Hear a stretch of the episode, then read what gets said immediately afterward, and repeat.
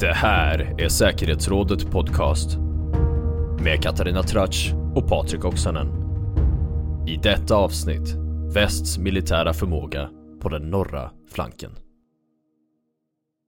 Välkomna till podcasten Säkerhetsrådet från Fri Värld. Idag med mig Patrik Oksanen.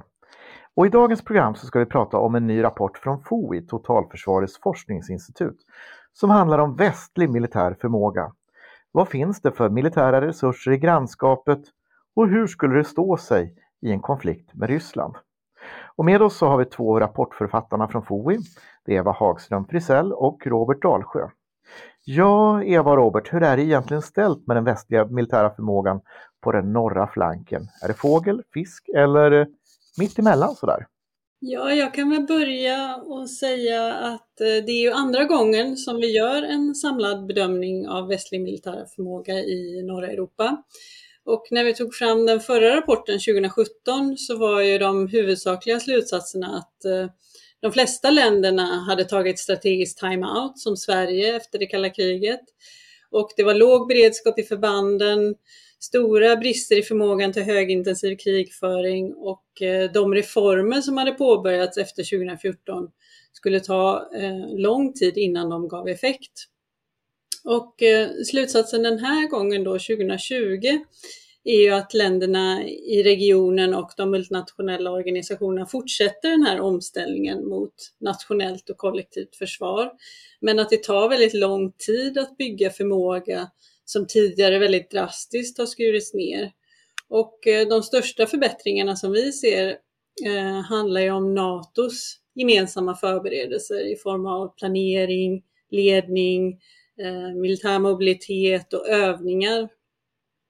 Men en annan stor skillnad mot 2017 är ju att den politiska splittringen och oenheten inom NATO och EU är större idag. Så frågan om västlig sammanhållning och koalitioner av villiga stater har ju fått större utrymme i den här rapporten jämfört med förra gången. Robert, ska man förstå det som att eh, fisken håller på att kravla sig upp på land då, eller till något mittemellan? Ja, det är väl lite så att uh, så här, som helhet kan man säga att de, de flesta länder har gjort som Sverige har gjort. Uh, man gick in i Afghanistan-doktrinen, trodde på den eviga freden Eh, Eh, efter Krim vaknade man men rör sig långsamt uppåt. Eh, och, det är en splittrad bild vi ser där man kan säga att de länder som gränsar till Ryssland eller ligger nära Ryssland som, som eh, Finland, Baltikum och Polen, de tar det här på större allvar och har både ökat sina militärutgifter och sin försvarsförmåga. Men de länder som ligger längre bort från Ryssland, de känner inte hotet med samma allvar och de gör väl nästan bara det de är tvungna till av eh, NATO och av amerikanerna. Eva, du beskrev ju den här eh, att en ökad splittringstendens eh, i, i, det, i den västliga världen kan jämfört med den rapport som ni gjorde då 2017 var det väl. Eh, kan, kan du beskriva det mer? Vad, vad, vad är det ni ser och vad är det som är problematiskt? Ja, men det vi ser är ju att eh, det är på politisk nivå i synnerhet den här splittringen uppstår, alltså i vilka hot som man eh, prioriterar. Och vad det gäller Ryssland så har man ju olika syn på det inom västvärlden. Eh, som Robert sa, för många länder i norra och östra Europa så är ju Ryssland det främsta hotet. Medan länder mer i södra och västra Europa inte tar lika allvarligt på hotet från Ryssland och, och Eh, president Macrons då initiativ till strategisk dialog med Moskva är ju ett exempel på det här. Och det, det, man då istället prioriterar är ju hot som terrorism, både internt och eh, utomlands, men även andra utmaningar i Europas södra grannskap, Afrika och Mellanöstern. Och även USA har gjort en eh, omsvängning under senare år där Kina nu framstår som det eh, dominerande hotet eh, för USA. Ehm, så att, och maktkampen mellan USA och Kina omfattar ju allt fler områden. Ehm, och det här påverkar ju då eh, försvarssatsningarna, hur enade de kan vara. Att man måste ju satsa på många olika hot och då blir de inte lika kraftfulla gentemot Ryssland som de kunde blivit om alla hade samma hotbild. En, en metod som ni använder er av i, i det här rapportarbetet är att ni har genomfört spel där, det är en hypotetisk konflikt med Ryssland. Det är angrepp på Baltikum, Belarusiskt territorium är inblandat. Eh, kan, kan ni berätta mer om spelet och, och vad var det ni kom fram till där? Ja, vi, vi, låt mig först säga att vi genomförde spelet inte för att se hur det gick så att säga. Utan som ett verktyg i vårt analysarbete. Vi ville se vilka situationer som uppkom, eh, vilka förmågor eller brister på förmågor som var viktiga och, och så vidare. Så att eh, den viktiga slutsatsen var inte hur det hade gått efter x dagar eh, utan så här, frågor för, eh, för oss och andra att arbeta vidare med. Men eh, man kan säga att vi, vi genomförde spelet med antagandet att eh, Ryssland har bestämt sig för att eh, angripa eh, NATO i Baltikum i syfte att skadskjuta NATO som en politisk allians. Men kanske också där, därför att man, om man upplever det ett hot på något sätt. I vilket fall så ryska förberedelser varar ungefär en månad. Eh, och en viktig del av förberedelserna är att man går in i Vitryssland. Eh, och, och, när man går in i Vitryssland så vaknar NATO. Så man kan säga att ryssarna har eh, en månads förberedelsetid, NATO har två veckor. Eh, och till skillnad från Randspelet som då var angrepp på eh, Estland och Lettland framförallt från gränsen mot Ryssland så gör vi endast mindre angrepp mot Estland och Lettland utan det stora koncentrerade angreppet skedde mot Litauen över Suvalkigapet. Eh, och där visar det sig att det är mycket, mycket svårare att försvara sig för att terrängen är öppen eh, innebär att angriparen kan välja den punkt, han kan välja väg mycket friare Eh, och för att kunna få stopp på en angripare då, så behövs det rörliga mobila styrkor som kan föra strid i öppen terräng. Och det saknar NATO i dagsläget till stor del. Och vi ska lägga till här för tittare som inte, eller lyssnare ska jag säga eftersom det är en podd, som inte vet vad Suvalkegapet är så är det alltså den sträckan som ligger mellan Kaliningrad som är en del av Ryska federationen och belarusiskt territorium som är så att säga korridoren mellan mellan Baltikum och Polen. Eh, men, men, berätta mer, vad, vad, vad, vad, såg ni utveckla sig då och vad, vad, såg ni för problem? Ja, ett problem var som sagt då tillgången på um, för, förband som kunde användas för rörlig strid i öppen terräng. Det vill säga mekaniserade förband med bra understöd av artilleri och stöd av, av logistik och ingenjörer som eh, krävs. Eh, även om NATO hade hyggligt många förband i i öst. Så eh, rätt många av de förbanden var antingen med ålderdomlig utrustning eh, eller de var lätta och oskyddade, hade alltså inget pansarskydd och kunde uppträda i skogar och i städer men inte på öppna fält. Eh, och ehm, dessutom var rätt många förbanden bundna till hemlandet. Det är inte rimligt att tro att så att säga esterna eller letterna ska eh, lämna vägen till sin egen huvudstad fullständigt öppen för att skicka sin enda brigad ner till Litauen. Eh, utan därför var rätt många av de, de baltiska och de polska förbanden låsta för att försvara den egna jorden. Och det innebar att det var relativt få förband som NATO hade handlingsfrihet med. Så det, det var en stor slutsats. Den andra slutsats, eh, stora slutsatsen var att en, en, en, nyckel, en nyckelfaktor här är om eh, det västliga flyget som är väldigt starkt. Man kan säga att Ryssland är starkare än NATO på marken, definitivt, i, i östra Europa. Men NATO är potentiellt mycket starkare i luften. Eh, så för att man ska, eh, NATO ska kunna få stopp på det ryska anfallet så måste flyget komma igång tidigt och kunna utveckla eh, eld mot de ryska markförbanden. Och för att kunna göra detta så måste dels NATO-flyget komma ur startblocken tidigt. Och för det krävs planering, övning, basering som vi inte har sett att det finns. Eh, och det andra är att eh, NATO-flyget måste kunna tysta det eh, ryska luftvärnet tillräckligt bra för att man ska kunna börja bekämpa stridsvagnar. Eh, så det där är två nyckelfrågor som vi och andra antagligen kommer att fortsätta arbeta med. Du, du är inne där på att, att Ryssland är, är starkare på, på marken än väst och samtidigt så nås vi också av nyheter kring att eh, den framtida brittiska armén ska minskas ytterligare för att landet ska ha råd med satsningar inom cyberrymd och, och kärnvapen. Hur problematisk är den här obalansen vid en konflikt? För väst har inte bara färre märkförband utan också som ni är inne på, de här måste ju förflytta sig till, till konfliktområdet.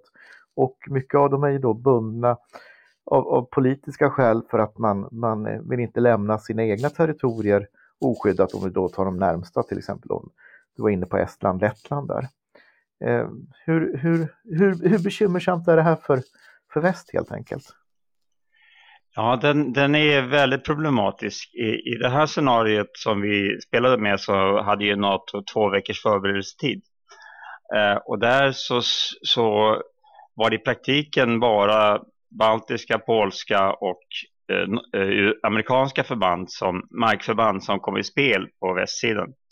Så att vi såg ingenting av tyska, engelska eller franska förband utom då de här små EFP-bataljonerna som finns eh, utplacerade i förväg och, och, det här har att göra med att beredskapen i eh, de västeuropeiska länderna eh, på förbanden är fortfarande väldigt låg. Eh, och det innebär att det tar dem antalet antagligen månader att få upp brigader i, i på krigsfot. Och sen ska de flyttas. Eh, så man kan säga att det är två problem. Det ena problemet är eh, förbandsberedskap i hemorten. Det andra problemet är bristande kapacitet att flytta dem från plats A till plats B. Och sammantaget gör det här att det ska nog vara en lång förberedelsetid på ett ett antal månader, två, tre månader innan man ska kunna börja räkna med brittiska och franska förband i ett sådant scenario. Och det betyder just nu, kanske lite paradoxalt, att de nu aviserade brittiska nedskärningarna skulle inte spela någon roll. För britterna är ändå hemma och dricker te när kriget är slut. Ja, jag har ett annat tillägg där, eh, vad vi kom fram till i spelet egentligen.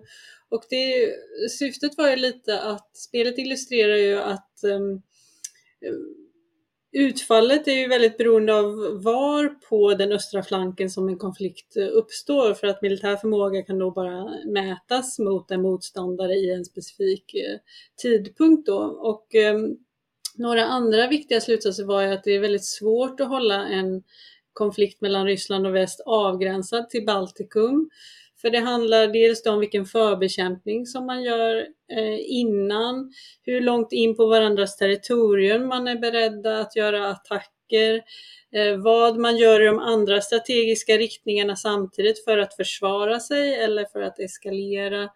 Och samtidigt att, att hela tiden bakom så finns ju kärnvapen som en faktor som måste vägas in. Så i det här spelet gjorde vi ett väldigt begränsat anfall med konventionella styrkor men alla de här andra dimensionerna blir tidigt en fråga som måste beaktas.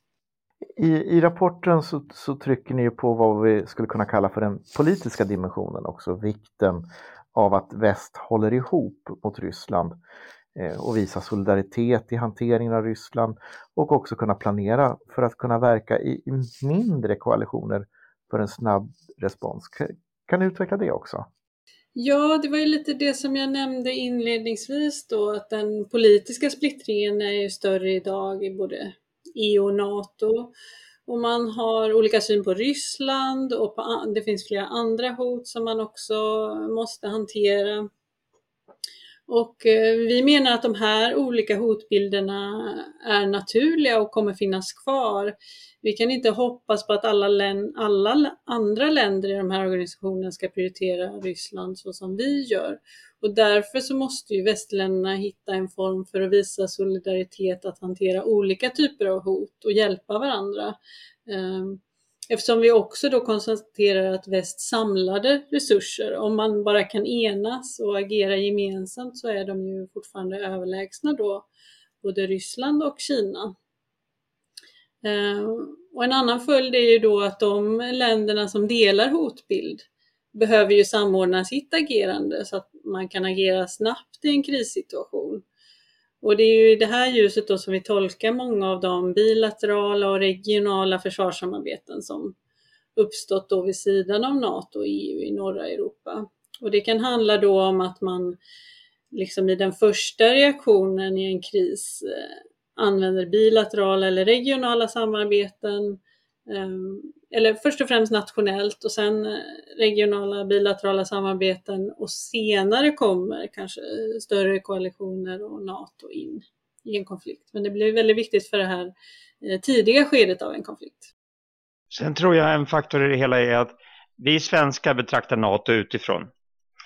Eh, och liksom en cirkusprinsessa så är NATO vackrast på avstånd. Eh, och, och, och, på håll, när man är utanförstående så eh, brukar jag halvt skämtsamt säga kan NATO te sig som en blänkande, amerikansk, eller blänkande preussisk krigsmaskin under amerikansk befäl. Men så är det inte. Det är en allians av demokratier som har olika prioriteringar. Det är en mellanstatlig organisation, inte en överstatlig. Eh, man måste komma överens för att kunna göra någonting. Uh, och, och, det här glömmer vi ofta bort. Um, vi känner till alla saker som inte fungerar bra hemma vid men tror att de fungerar perfekt utomlands och så är det inte. Uh, och därför så, så har det uppstått sedan decennier inom alliansen så band mellan länder som är mer intresserade av ett, kanske ett område, har större förmåga, uh, så har det uppstått informella grupperingar. Och det öppnar man nu i den senaste rapporten som kom eh, i, i december som var föranledd av Macrons uttalande om att NATO var hjärndött så öppnar man ju också för att det ska vara mer av koalitioner av det vilja inom alliansen. Och man kanske kan se eh, att det kommer att växa fram ett kluster av länder som är intresserade av den östra flanken och norr, alltså i stort sett vår region, eller Nordsjön och Östersjöområdet. Eh, och ett annat kluster av länder som är intresserade av Medelhavet, västra Medelhavet och ett, och ett tredje kluster som är intresserade av Balkan och östra Medelhavet. Och det här är en realitet. Vilka, vilka om, om ni ska göra någon slags eh, förutspåelse här, vilka länder tror ni kommer att vara mer engagerade i den norra flankens kluster? Och då norra flanken kan vi ju utsträcka till att det är ju Östersjöområdet och Arktis? Ja, jag tror att de, det urval av länder som vi har valt att behandla i rapporten stämmer nog rätt väl med de som kan tänkas vara engagerade i området. Uh, antingen för att de har starka intressen i området eller för att i Frankrikes fall de kanske inte har så starka intressen men de vill ha en hand med när det händer någonting viktigt. Uh, så att uh, det är i princip eh, Frankrike, England, Tyskland mycket motvilligt. Eh, och sen länderna i området och kanske också Nederländerna skulle jag säga. Och så USA förstås. Mm. Eh, Kanada har ju lead på NATO-bataljonen i Lettland. Hur, hur, hur ser ni Kanadas roll i det här? Eh, jag skulle säga att, att Kanadas roll är nog just den NATO-bataljonen i Lettland och kanske en flygdivision. Det, det blir nog inte mycket mycket mer. Eh, I alla fall i den här typen av scenario. Ja, ja, jag tycker det är intressant. Kanada är ju tyvärr inte med i rapporten och inte Nederländerna heller, men, men av de länderna vi studerar så kan man ju säga att de nordiska länderna alltså gemensamt försöker ju knyta eh, så många viktiga partners till sig som möjligt. De har ju alla gått med i de här samarbetena som som Frankrike, Storbritannien och Tyskland har tagit initiativ till. Så man försöker ju säkerställa att eh, de europeiska stormakterna också är intresserade av vår region. Och eh, JEF-samarbetet här, Joint Expeditionary Force, eh, som leds av Storbritannien, är kanske det främsta exemplet där man genomför övningar i vår region.